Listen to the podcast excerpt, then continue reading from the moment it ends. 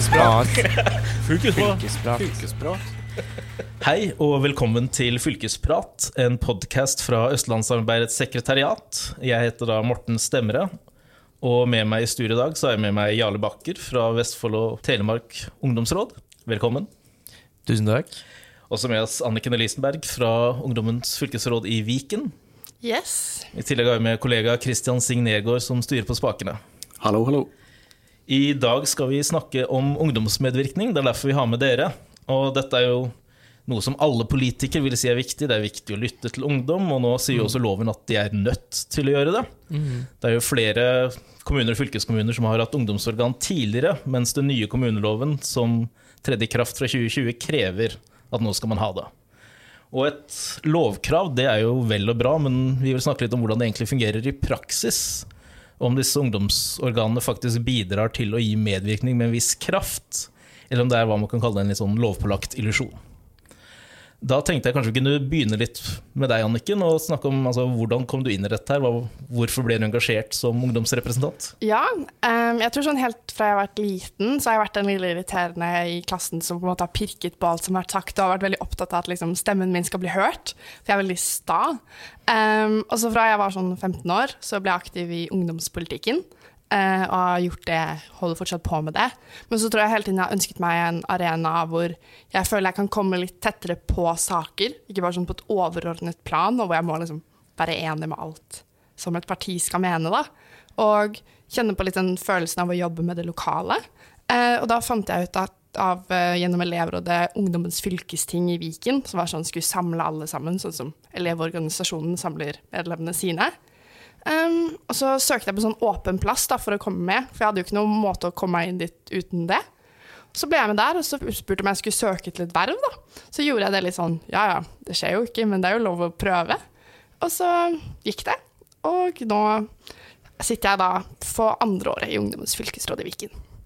Eh, Hva er ditt hovedansvar i Ungdommens fylkesråd? Nei, altså i Ungdommens fylkesråd nå, nå har vi jo nettopp nyetablert det nye rådet, um, så nå er jeg litt mer sånn em, Passe på at de nye medlemmene føler seg tilfreds. Men eh, jeg er jo vanlig medlem, så det er litt mer sånn være møteplager og si det jeg mener og Ja. Ikke noen sånn faste oppgaver. Eh, Du nevnte jo dette med at du hadde vært i politikken før. Hva, hva er liksom de viktigste forskjellene på det å være aktivt i et ungdomsparti kontra det å være en ungdomsrepresentant i denne type organer? Jeg føler at alt i politikken må være ikke, Kanskje det formelt er litt feil ord å si, men alt følger veldig tydelige rammer.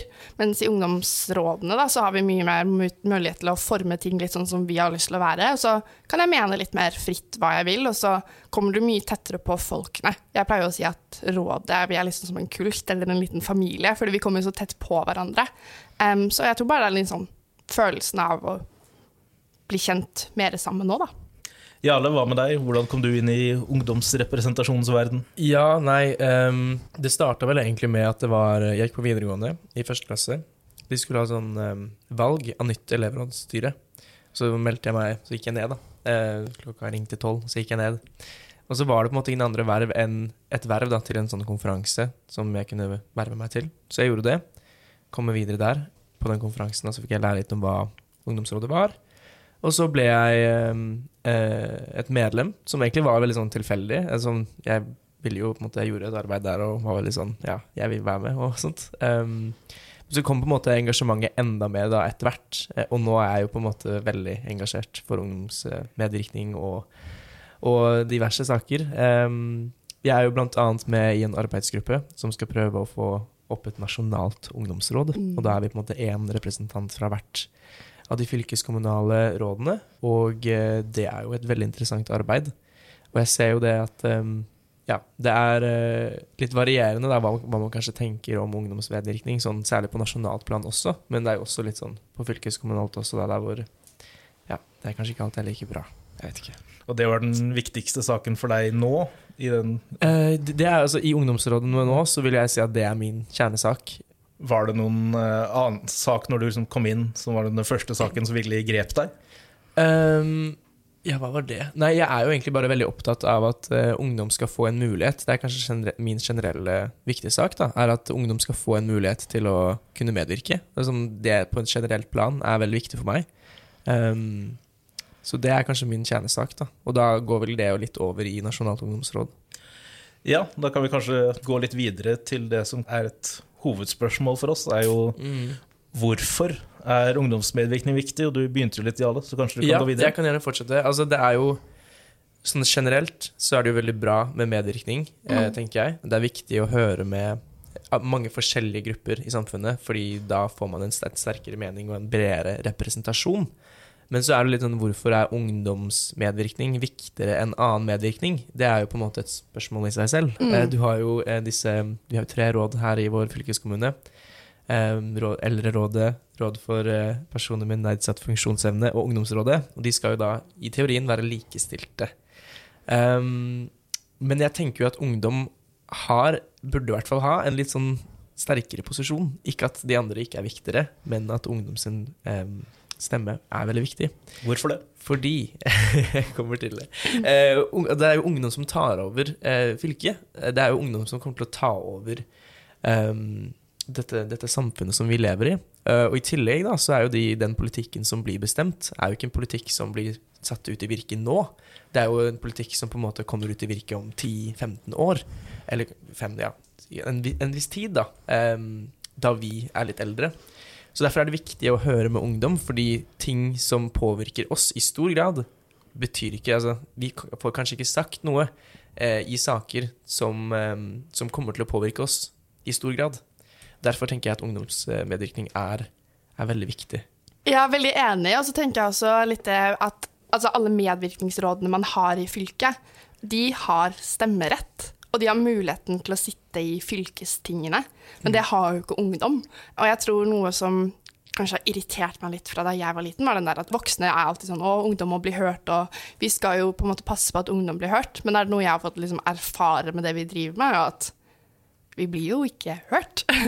Eh, og når vi da er en gruppe, altså i Viken da, så er vi jo 250 000 unge som da heller ikke har stemmerett og muligheten til å liksom være direkte på påvirkningen, så er jo den ungdomsmedvirkningen vi gjør, utrolig viktig da, for at alle, alle skal komme frem og vi ikke mister noen. I tillegg, når det kommer til disse rådene, så er det i hvert fall i vår fylkeskommune, da, så er det et veldig morsomt poeng, syns jeg, litt sånn ironisk. Det er, at, eh, det er et poeng at alle rådene skal likestilles, men så har både Eldrerådet og Rådet for eh, personer med nedsatt funksjonsevne De har en representant på fylkestinget som Mm. snakker deres sak. Og det har ikke vi. Mm. Ungdomsrådet har ikke det. Um, men når det er sagt, så ønsker heller ikke, i hvert fall ikke vårt, eh, altså VTU, Vestfold Telemark Ungdomsråd, vi ønsker ikke en um, representant fra fylkestinget som skal snakke vår sak. Vi ønsker at vi skal være nærmere fylkestinget og på en måte være mer direkte eh, koblet til. Ja.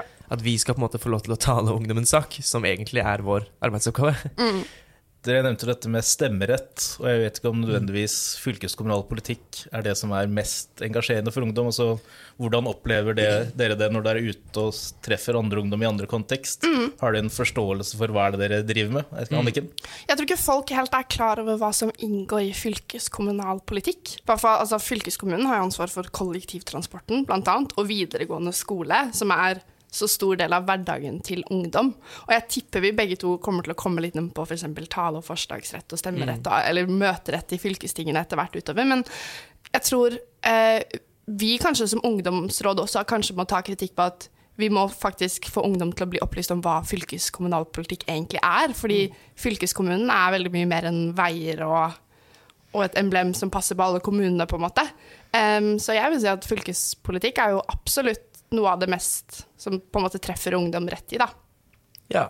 Jeg tenker det, det påvirker jo altså, Det er jo det på en måte politikk gjør. Det påvirker det. Eh, og så er det i varierende grad hvor mange som engasjerer seg. Men det gjelder jo også blant eh, voksne også. Det er jo ikke alle som engasjerer seg for politikk eller skjønner hvorfor. Um, så er det kanskje litt eh, som Anniken sier, da, at eh, vår oppgave burde kanskje være også litt mer å, å si hvorfor man skal um, gjøre dette. Og så er viktigheten av det. Um, og det er vel ikke Det er ikke alle ungdom som gjør det, men Mm. jeg vil jo si at uh, engasjert ungdom er veldig flinke på det, i hvert fall. Det er Ja. litt det som er greia deres, på en måte. Dere var jo litt inne på det nå med at det kanskje er noen utfordringer knytta til ungdomsmedvirkning, men før vi går videre på det, så vil jeg jo spørre dere litt hva kjennetegner virkelig god ungdomsmedvirkning? Mm. Jale? Ja, um, det er jo Altså heldigvis så er jo Norge et land som har uh, lover vi har fastsatte lover som sier sånn ja, ungdomsmedvirkning skal skje, bla, bla, bla. Vi har alle disse strukturene, da, som man kan kalle det, for, som en tilrettelegger for god ungdomsmedvirkning. Um, og det som mangler da, noen av tilfellene, er en vilje. En, der man skal se viktigheten ved å engasjere ungdom. Um, og man ser disse, som jeg, vi var inne på i stad, at ungdom kommer til å ta over fylket, eller hva enn jeg bestemmer over, og derfor er det viktig å høre med dem. At man skjønner dette, og på en måte derfor har en vilje til eh, å, å, inkludere, eh, og la, eh, la, på en måte ungdom eh, bestemme. Altså la dem stole på dem nok da, til at de har de svarene som er best for dem. Eh, nå kunne jeg kommet på et eksempel med dårlig ungdomsmedvirkning, men det er kanskje litt sånn Vi kan komme tilbake til det litt ja, senere. Det kan vi gjøre. La oss ta det beste først. Ja. Ikke... Jeg, um, jeg, har et sånn veldig spesifikt eksempel. Jarle og jeg vi har jo på en måte vært heldige å få reise litt til utlandet også, når mm. vi har mm. vært med bl.a. Østlandssamarbeidet og ulike organisasjoner som fylkene er med. Og noe jeg har merket jeg syns er veldig banalt, er at i andre land så er ungdom 18 til 30 år. Mm. Eh, mens her i Norge så kan man jo på en måte sitte i ungdomsråd fra man er 13 til 18-19. Og jeg tror noe av det som Norge har truffet bra på, er at vi har klart å fange den målgruppen vi er nødt til å fange opp. Mm. Um, så det er liksom det første. Og det andre er, det merker jeg spesielt i rådet mitt, den utrolig takhøyden for å være uenig. Så det er lov å være altså, Både sånn for at vi har et bredt spekter med meninger, også, men det, vi skal være uenige. Fordi vi representerer så mange ungdom som ikke er enig i alle saker. Så jeg tror det for meg i hvert fall har vært det som har fått meg til å skjønne at Norge gjør mye riktig her, og mm. ungdomsmedvirkningen er jo på langt vei veldig bra, selv om vi har ting vi skulle ønske var bedre. Jeg kan jo komme inn på det. Jeg har jo også reist ganske mye. Mm. Um, og jeg har vært um, Vi er Vestfold Telemark har et samarbeid med Ja, det er ikke så viktig hva, men, men, i hvert fall så har jeg vært nå i Spania og Italia. Og da er vi på et sånt seminar hvor det kommer liksom ungdom fra åtte forskjellige land i Europa. Og Norge blir da trukket fram som et land som har utrolig gode medvirkningsstrukturer, mm. og de har på en måte De blir alltid liksom trukket fram som det, det beste eksempelet, Det er sånn prime example, ikke sant. Mm. Um, men allikevel da, så kommer vi her og klager liksom sånn, nei, det kan være enda bedre. Uh, og da er det på en måte viktig å møte seg selv litt i døra og tenke ja. sånn ok, vi har det egentlig veldig greit. Vi har utrolig mange fine strukturer. Jeg tror egentlig det er det som også kjennetegner god ungdomsmedvirkning. At ikke det skal være opp til enkeltpersonen, altså enkeltpolitiker eller enkelt um, ja, ansatte i administrasjonen om, om, om, det skal være god ungdomsvedvirkning eller ikke, men at måte, det er strukturer som ligger til grunne for at det skal skje uansett. For da uh, blir det en um, Hva kan man si? Da fortsetter det. Da, det ikke, da, stopper det ikke med den ene politikeren. Mm. Og så må man bare få kanskje det som er det neste, neste steget, er kanskje å få eh, politikerne generelt til å skjønne viktigheten ved det. For nå har vi strukturene, men det er på en måte et lite dytt som trengs, da, på en ja. måte. Det trengs litt voksenopplæring hos politikerne? Ja. ja eh, jeg vil jo egentlig si, da jeg, Nå har jeg på en måte jobbet både nasjonalt og fylkeskommunalt, og jeg vil jo si at jeg syns fylkeskommunale politikere har en bedre holdning til ungdomsmedvirkning enn det uh, nasjonale politikere har. har vi, jeg, jeg, vet ikke om jeg kan si det sånn, på et veldig generelt grunnlag, men sånn, i hvert fall min oppfattelse da, er at um, fylkespolitikere ser større viktighet enn det nasjonalpolitikere gjør. Når det er sagt, så vil jeg ikke si at det er helt perfekt heller. Ja. Men eh, ja, det er iallfall det jeg har sett. Eh, du var jo litt inne på det med Anniken med takhøyde for uenighet. Mm. Eh, men da blir jeg interessert i å spørre om hvordan merker dere det når det kommer til å få gjennomslag? Er det en fordel å stå samla og virkelig forene seg om noen posisjoner, eller? Sånn rent sånn praktisk, altså Saker som f.eks. skal opp i fylkestinget, har jo vi på politisk behandling først. Så vi er jo kjempeuenige ofte i møtene, men etter møteslutt så er vi på en måte enige om at nå fronter vi den meningen som vi har blitt enige om i rådet. For jeg tror det hadde blitt veldig veldig knotete om vi skulle kommet med fire-fem ulike innstillinger fra fylkes ungdomsrådet innad. Så i hvert fall hos oss da, så praktiserer vi det sånn Debatten den tas på talerstolen i møtene, og etter det så er vi et samlet råd som ønsker det beste for alle ungdom. Fordi hvis ikke så tror jeg ikke vi hadde kommet noen vei med noe ønsker. Og spesielt i store saker, f.eks. når vi tidligere eh, i høst skulle snakke om inntaksordningen til videregående utdanning. Selvfølgelig er det en veldig betent sak når man er uenig, og det er sånne store saker som påvirker ungdom. Men etter møtet så må vi på en måte bare være enige og stå samlet om det for å få gjennomslag for sakene våre, da. Mm. Er, vi jobber egentlig på nøyaktig samme måte. Eh, Jeg tror det er litt sånn nødvendig når vi Mm. er på en måte em, en sånn instans som vi er, da, en høringsinstans som vi er, så er det viktig at på en måte stemmen vår er klar og tydelig. For hvis det blir sånn usikkerhet, sånn ja, fire av fem medlemmer, eller fire av ni medlemmer stemte for dette forslaget, så blir det litt sånn å ja, men da kan ikke vi stole på dette forslaget sånn egentlig, for det er, det er jo den faktisk et flertall som er imot. Så vi, eh, vi diskuterer oss fram til en enighet, og så sender vi det inn, og da står vi bak det. Mm. Med mindre det er noen som er helt uenig, og da kan det hende at vi skriver antall medlemmer som har stemt for og imot. Men Ja. det pleier ikke å være noe mer enn sånn ett til to, tror Nei, jeg. sånn små merknader i protokollen. Ja, Ikke sant. Um, ja. Så, men de fleste av uttalelsene våre pleier å være enstemmig vedtatt, for vi blir på en måte enige på, um, i møtedebatten. Da. Det tenker jeg egentlig er en veldig fin måte å jobbe på. Komme fram til et sånt kompromiss, Mm. på et, eh, et vis. Så dere er vel litt mer konsensusorientert enn man faktisk er på fylkestingene? Ja, det, det blir i hvert fall ikke sånn ehm, For jeg, inntrykket mitt av partipolitikk er jo at man er veldig sånn Ja, enten er man enig Altså, partiene er enige, de må være enige i seg selv, men sånn når det kommer til andre partier, så trenger man ikke å være enig. At det blir liksom veldig sånn stå på hver sin borg og slenge dritt, på en måte. Mm. Men eh, det er i hvert fall viktig som, en, ehm, som et rådgivende organ som vi er, da, så tror jeg det er viktig at vi er samla om de meningene vi kommer med. Ja, jeg tror kanskje vi har snakka litt om det positive nå, ting som Mhm. fungerer. Og nå kan dere glede dere i spenning til å få snakke litt om Ja. hva dere ikke er fornøyd med. Altså, hva, Mm. hva er de beste, de beste eksemplene på virkelig dårlig ungdomsmedvirkning som dere har opplevd? Mm. Um, dårlig ungdomsmedvirkning Jeg føler på en måte um, ungdomsmedvirkningen Da står det ikke på oss ungdommene. Um, eller jeg ser litt på sånn eh, hvordan liksom fylkeskommunen sånn kan legge til rette for det, og dårlige eksempler. Men for meg så er det ikke ungdommene eller ungdom som har gjort at jeg har følt på dårlig ungdomsmedvirkning, det er mer de voksne. Jeg husker eh, jeg personlig er glad i å være ute i media og komme på presse og liksom snakke om ting. Og nylig så hadde jeg et del leserinnlegg i media om at ungdomsråd skal få møte, tale- og forslagsrett i fylkesting. Uh, og jeg tror voksne på sosiale medier som er troll i kommentarfelt og sånn, setter en stor bremse for ungdomsmedvirkning i dag. For det er så mange som ikke tør å ytre seg. Um, og politiet kommer jo også med rapporter nå om at ungdom i dag ikke tør å ytre seg. Og det tror jeg er en utfordring som i hvert fall jeg har merket av dårlig ungdomsmedvirkning, enten det er rådspolitikk eller partipolitikk for den saks skyld. men måten folk oppfører seg på sosiale medier bak en skjerm, legger til rette for at ungdom ikke tør å medvirke. Og det er kanskje det største eksempelet på dårlig ungdomsmedvirkning jeg har følt på, i hvert fall. da. Innad i Hvis du tenker fylkeskommunalt, da, og med, som, min rolle som em, rådsmedlem, Mm. så em, sier veldig mange fylkespolitikere at sånn, ja, vi tar alltid med det dere sier, og vi, vi tar det til hensyn og disse tingene, men kanskje vi føler mer at hvis de er enige, så tar de det som en del av argumentasjonen, men ikke nødvendigvis at det blir noe sånn meningsforandring, at, det, Mm. ikke, ikke at Ja. meningen deres forandres av vårt forslag, da.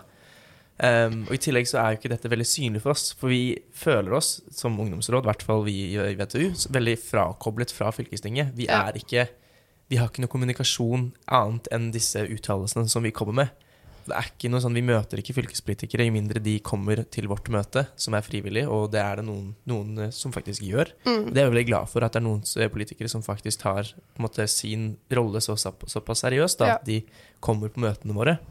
Men det er, da er det veldig opp til hver enkelt politiker. Um, og så blir det veldig sånn Da føler man kanskje at man gjør veldig sånn meningsløst arbeid. At du bare kommer med uttalelser som ikke på en måte får noen ehm, Ja. Som bare ender ut i et sånn ja, tomrom. Og så har vi et veldig sånn Ja, det, dette er jo et eksempel på um, hvor, hvor fylkestinget prøvde å, å på en måte få til bedre medvirkning, men så ble det på en måte bare et eksempel på hvor dårlig, dårlig det kan være, da. Så eh, vi har jo bedt om møter med hovedutvalgene, fordi det er jo viktig eh, Mm. å ha møter med disse eh, hovedutvalgene. Og da hadde fylkestinget bestemt, eh, uten å egentlig snakke med oss i det hele tatt, bestemt datoer, at vi skulle ha fastsatte møtedatoer med fylkehovedutvalgene. Jeg tror det var to, to ganger i halvåret eller to ganger i året eller noe. Og ingen, ingen hadde snakket med oss om dette. Det hadde bare blitt bestemt. Og vi fikk det som en sak og bare hæ? Men de har jo ikke hørt engang hva vi ønsker. Og da har de på en måte de har tenkt ah, vi, de ønsker jo Ja, de, de ønsker dette. De ønsker dette for oss, uten å egentlig komme til oss og spørre oss hva er det dere ønsker. Og det er et typisk eksempel på liksom der hvor de voksne vet bedre. Typ. Mm. Og og så er det bare sånn, Men vi har svarene, vi òg. Kan ikke vi fortelle dere hva som funker best for oss? Um, og det vil jeg si er et veldig godt eksempel på dårlig ungdomsmedvirkning, for der var det på en måte ingen. Det var en god intensjon Ja, som ja, ja men, og det, men, og det, jeg tviler ikke. Jeg tror, ingen, jeg tror ikke det er noen fylkespolitikere som på en måte jobber aktivt imot oss, men det er mer det at de, ved å ikke inkludere oss, så blir det på en måte bare feil. Og så er det litt sånn ja, Hvis du har god intensjon, så eh, kommer du med disse forslagene, og ja, ok, nå har vi fastsatte møtedatoer, men så blir det på en måte bare Det blir en sånn omvei. Det blir en sånn, sånn sirkelvei fram til hva vi, hvor vi egentlig burde komme. Så bare, jeg tror det kan bli mye mer effektivt om, Ja. eh, om de bare spør oss med en gang. Dere har jo vært litt inne på dette med at dere gir eh, tilbakemelding på saker. Da er det jo fristende å spørre altså, hva syns dere om sakene dere får til behandling? Altså, Er de forståelige? Er det enkelt å vite hva man skal mene om? Nei, det er jo ikke det. Eh, altså det, er, det er som å tyde hieroglyfer, for å være ærlig. Eh, det er eh, Og jeg har jo nå vært inni dette her i, i nå Jeg begynner på andre året mitt nå, så for meg så er det mer forståelig. Men jeg som en 19 år gammel gutt sliter fortsatt med å lese til sakspapirene. Og så sitter det folk i rådet mitt som er 13 år gamle. Sånn 13 år gamle, Jeg leste jo knapt engelsk. skjønner du? Altså det er bare sånn Det å forvente at at barn, eller ikke barn, altså ungdom som nylig har blitt ungdom, liksom, skal forstå disse sakspapirene og, og mene noe om det. Det er jo helt absurd, tenker jeg, da. Ja. Og særlig eh, når det kommer til økonomi eh, og budsjett. Det er noe som jeg sliter veldig med å forstå, for det er så store tall, og det er helt urealistisk for meg å skulle si ah, nei, jeg mener at vi skulle bruke to millioner mer på det, enn å, og vi skal trekke det fra der. Så vi fikk en, um, en dame fra, fra på en måte økonomiavdelingen da, til å ha en orientering for oss. Men det var også en sånn Jeg har aldri vært på en mer meningsløs eh, orientering noen gang. Fordi hun snakket med enda vanskeligere ord. Nasjonalt eller revidert nasjonalt budsjett og liksom tertiærrapport. Jeg, det, det er helt gresk for meg, fordi jeg har ikke den samme kompetansen. Så, og det er så vanskelige ord at liksom Ja. Innimellom så kan det hende at jeg, jeg, jeg har tolket, tolket jeg, jeg bruker ordet 'tolket' tekst, altså, saken som noe helt annet enn det det egentlig er. Ja. Og det er et stort problem, vil jeg Mm. Um, jeg har også et veldig sånn tydelig eksempel. Eh, Kristin eh, Stortheim, veldig bra artikkel hun skrev som tidligere rådsmedlem hos oss i Aftenposten. Eh, vi hadde en sak, eller et møte da, i rådet etter, i fjor høst med 2700 sider sakspapirer. Altså, du kan ikke få en 13 år gammel jente til å lese 2700 sider med sakspapirer I vakkert fylkeskommunalt språk. Ja. på nynorsk. Nesten poetisk, Ja, liksom. eh, og det var jo altså, Mye av det var fordi vi skulle behandle nye opplæringsloven. Og det var jo 1000 sider av det selv. Men du kan ikke forvente, syns jeg, da, at du skal få liksom, gode meninger på alle saker ut av 2700 sider med sakspapirer. Eh, og jeg tror noen ganger så føles det litt sånn at vi blir jobbet litt sånn mot. At, jeg husker, eh, jeg pleier sånn eh, Tre dager før møtet setter jeg meg ned og leser sakspapirene, og så tenker jeg på tanker fram til møtet, da, så jeg har det klart. Men jeg leser jo ikke 2700 sider med sakspapirer. Altså, det er jo helt umulig å komme igjennom. Og jeg tror Er det riktig å si liksom byråkratiet? Altså, vi må forenkle måten vi kommer fram på, da, fordi ja, det, er, det, er, det er litt for vanskelig i dag, altså. Det er demotiverende. Og jeg tenker sånn generelt, ikke bare på et ungdomsplan, men sånn når man ønsker at den generelle befolkningen skal, skal ta del i demokratiet, så kan det ikke være et helt annet språk. Nei. Sånn, jeg kan ikke, du kan ikke forvente at jeg skal drive og lese byråkratiske papirer på fransk, bare fordi jeg har lyst til å være engasjert. Det betyr at da må det, den veggen, den der avstanden, det trappetrinnet, blir så mye høyere. For det kreves liksom sånn Og så blir det sånn, og hvis ikke du forstår det, så blir det kjedelig, og så er det bare sånn Når man bruker vanskelige ord, så bare Nei, det blir mye mer sånn frakobla, da. Mm. Og man ønsker faktisk at, at man skal bli At den, ja, igjen, den generelle befolkningen blir engasjert i politikk generelt. Så må man forenkle det og gjøre det og trekke det liksom ned. Fordi det er ikke et behov Ja. for at det skal være så vanskelig. Vi, vi tok det litt i våre egne hender på Ungdommens fylkesting nå eh, på Hva blir det? På tidligåret nå i år. Eller tinget, da. Da var det jo med alle ungdommene i Viken. Fordi da måtte vi jo snakke om fylkesoppløsningen i Viken. Og eh, da var vi litt sånn Ja, vi kan jo sende ut sakspapirer så folk kan se, men vi kan jo ikke gjøre det fordi språket er så problematisk. Så når vi har sånn møte hvor vi samler alle elevråd og sånn, så har vi begynt å lage sånn presentasjoner som fylkeskommunen på 1, 2, 3, eller oppløsning på 1, 2, 3, hva skjer nå? Bare fordi det er, sorry, men det er litt sånn dårlig gjort overfor de andre ungdommene at man bare skal forvente at de skjønner det. Um, så språket er for vanskelig, og det er en stor utfordring. Tror jeg vil faktisk våge påstanden at det er det nok en god del politikere i fylkestinget som også synes. Ja. Spesielt de som er litt mindre erfarne. Det har vi fått tilbakemeldinger på etter at det innlegget ble skrevet også, at dette er ikke bare et problem for ungdom. Det er vel kanskje en grunnleggende demokratisk utfordring i kontrasten mellom tunge faglige saker som skal behandles i demokratiske organer Ja. med folk som er valgt inn. Ja. Eh, Nå har du snakka litt om både dårligere og positive erfaringer, så jeg lurte på om dere kanskje hadde noen tips til hva fylkeskommunen kan gjøre for å legge til rette for enda bedre ungdomsmedvirkning. Eh, Anniken? Jeg kan starte med det jeg tror det første vi begge to har lyst til å si. Ungdomsråd, både fylkeskommunalt og kommunalt, trenger forslagsrett og møterett i tingene. Og det er rett og slett fordi at når vi er det eneste gruppen ungdom, som, eller gruppen i samfunnet uten stemmerett, så er det helt umulig for oss å få en direkte påvirkning på demokratiet, sånn som systemet fungerer i dag. Så det er sånn min største drøm for altså, hva fylkeskommunen kan gjøre, spesielt nå når vi blir de tre nye kommunene, er å gi oss forslags- og møte- og talerett på fylkestinget. Jeg tenker at um, akkurat det uh, er litt mer sånn for min del, så det perspektivet jeg har på det, er at det er mer et sånn visuelt tiltak. Fordi de fleste partiene kommer på fylkestinget og på en måte har egentlig allerede bestemt seg. Men det er viktig at vi kommer, at ungdommen kommer til fylkestinget og blir hørt, og blir sett og hørt på. Det er, liksom, det er mer et sånt, det symbolet i det også. Og så vet jeg, for jeg har jo i, i denne arbeidsgruppen så har jeg jo snakket med folk som er fra alle de fylkeskommunale ungdomsrådene, og vi orienterer oss og på en måte gjør ting veldig ulikt. Og da på en måte deler erfaringer og sånn, da, så vet at det er noen um, fylkeskommunale ungdomsråd som har en spørretime, der man kan stille fylkestinget sånn eh, fire spørsmål.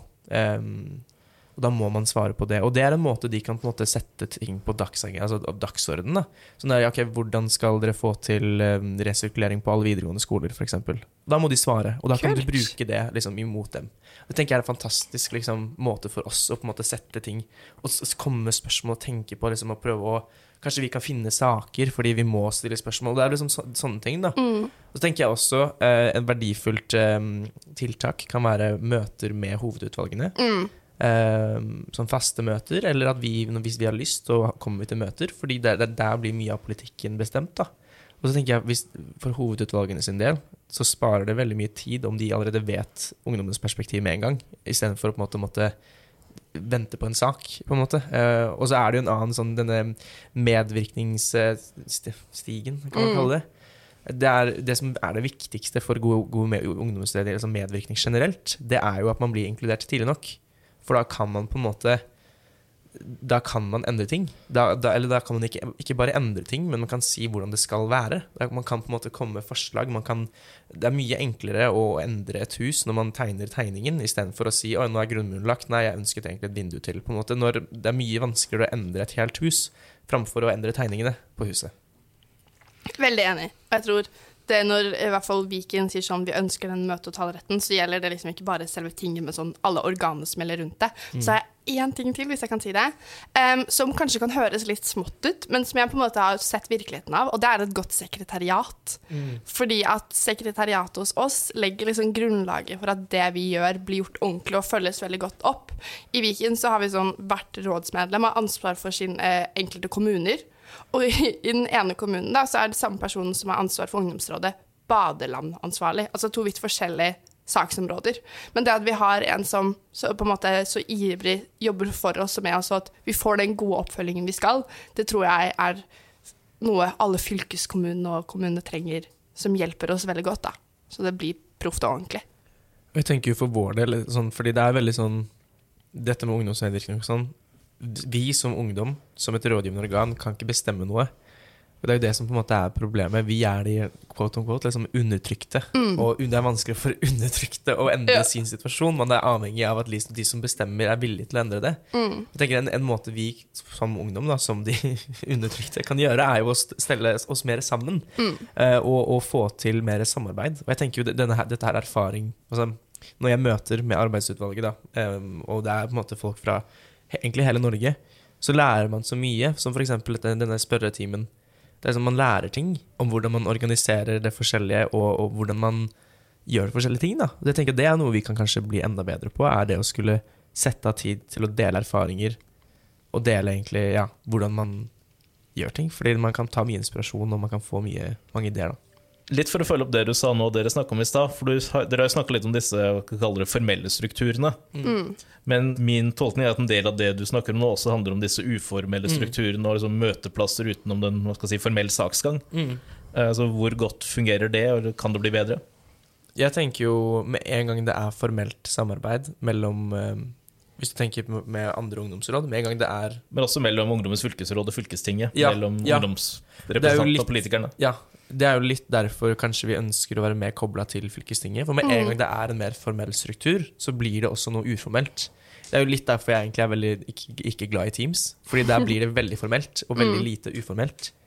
Men jeg syns den uformelle snakken imellom møter og etter, eller kanskje det at bare Hvis du møter Hvis vi møter på fylkestinget og blir introdusert til andre politikere, så har man med en gang en, en, en kontakt, en person man kan kontakte. Og det, det går jo begge veier.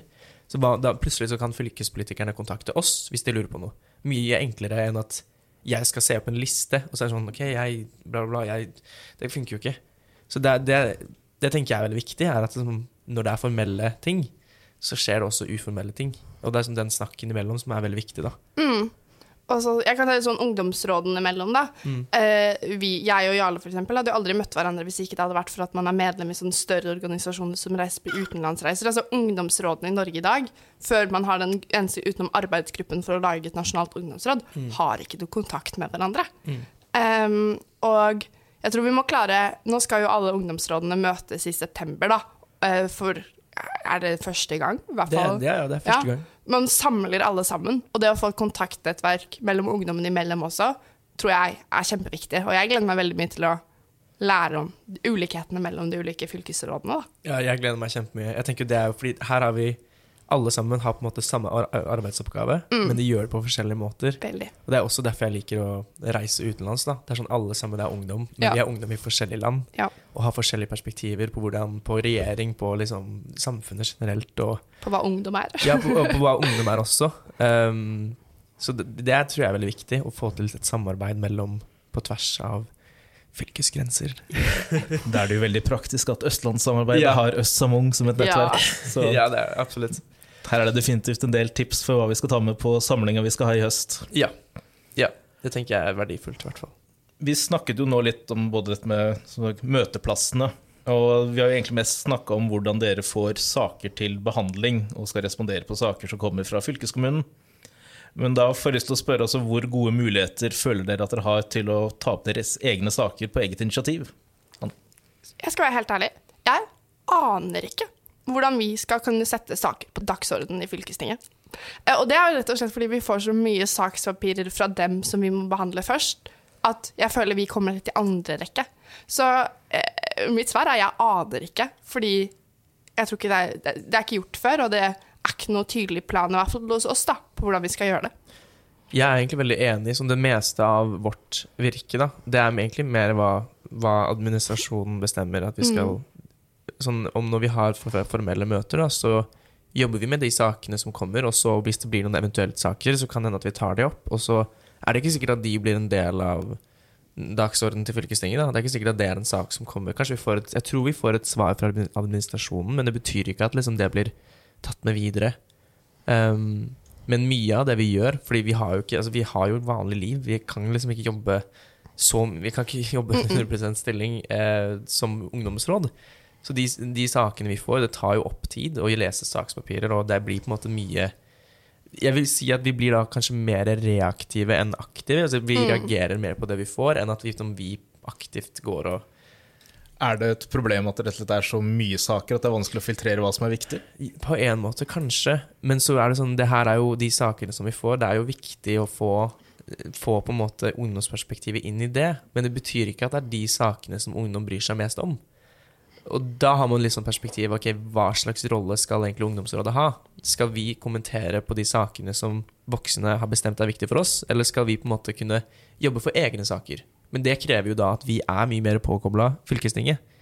Fordi hvis vi skal drive våre egne saker og drive tjo og hei og hopp og sånn, så krever det at vi på en måte har ja, en mye sterkere kontakt med fylkestinget. da. Og vi har jo ikke, vi har jo ikke forslagsrett i fylkestinget heller, så vi som et ungdomsråd kan jo ikke fremme saker. Så vi er jo helt avhengig av å finne politikere i partiene Ja, som, som kan. Mm. ja, fremme det for oss.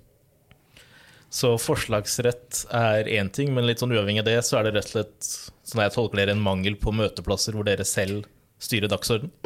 Ja, uansett, uansett om vi ønsker å ta opp saker, og disse tingene, så tenker jeg i hvert fall det som mangler, er møteplasser. Ja. Og så har jeg fått liksom, inntrykket, da, i hvert fall av um, uh, fylkesordfører, at han på en måte, de ønsker å holde et skille mellom fylkestinget og ungdomsrådet. Det er ikke ønskelig at, at ungdom skal inn dit, av um, demokratiske prinsipper og sånn.